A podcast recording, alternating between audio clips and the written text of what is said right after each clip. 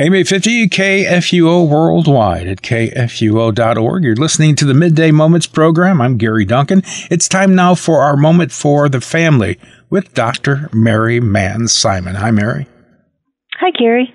I see that today's topic is a serious one, SIDS, Sudden Infant Death Syndrome.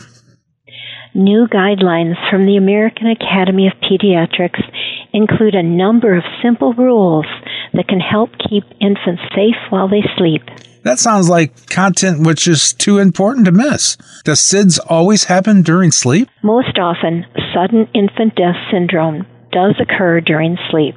What do we need to know about the new safe sleep guidelines?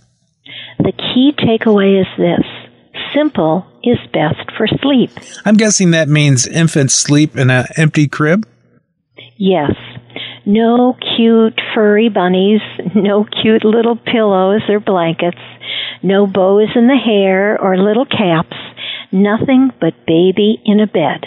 That's pretty much what my uh, granddaughter did with my great-granddaughter, who's now almost two, but when she was a newborn, nothing in the bed but the baby is what she would say. I'm kind of visualizing that. It seems pretty stark considering how many fuzzy stuffed animals expectant parents do bring home. She brought home a lot from her baby shower, but what she did, and that's probably something you'll talk about here, what she did, though, was give those stuffed animals to her as she got older. What a great idea, because even blankets in a bassinet pose a risk of SIDS.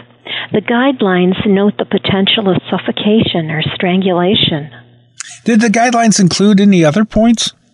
Yes, several other items to note. What's first? Babies should sleep on a level surface, not in a car seat, stroller, carrier, or swing. The new guidelines say babies should sleep on a flat surface on their back. I remember the Back to Sleep campaign came out after our kids were out of their cribs. And that campaign that you mentioned, Carrie, that made a positive difference. Right after that campaign first came out, sleep-related infant deaths dropped sharply as a result. Another point in the new report says that baby monitors don't protect infants against sleep-related deaths. Some parents consider monitors essential. With a video monitor, you know exactly what your baby is doing. Parents can even entertain and calm their baby through the video monitors. And that alone might make the monitors worthwhile. The point is, we just can't expect monitors to protect a baby. You don't want to develop a false sense of security depending on a monitor. It's discouraging that medical science has been able to develop so many treatments and cures for a variety of problems, but the cause of SIDS still isn't known. Statistics say that three thousand five hundred infants die of sleep-related deaths every year, and that's horrible. It's a large number when you realize how many parents and grandparents and siblings are affected.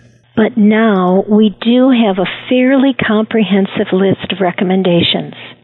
Don't co-sleep with your baby. Don't let babies sleep on couches or armchairs, regardless of how soft or cuddly the space. Don't smoke when pregnant or smoke in a house with an infant.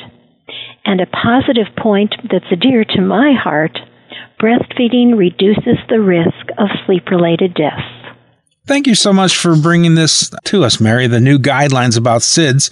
I appreciate the attention that you've given us on this, and it's a very important topic for sure. Again, thank you for uh, that, and thank you for being on the program today. Thank you, Gary. We are listener-supported K F U O, the messenger of good news.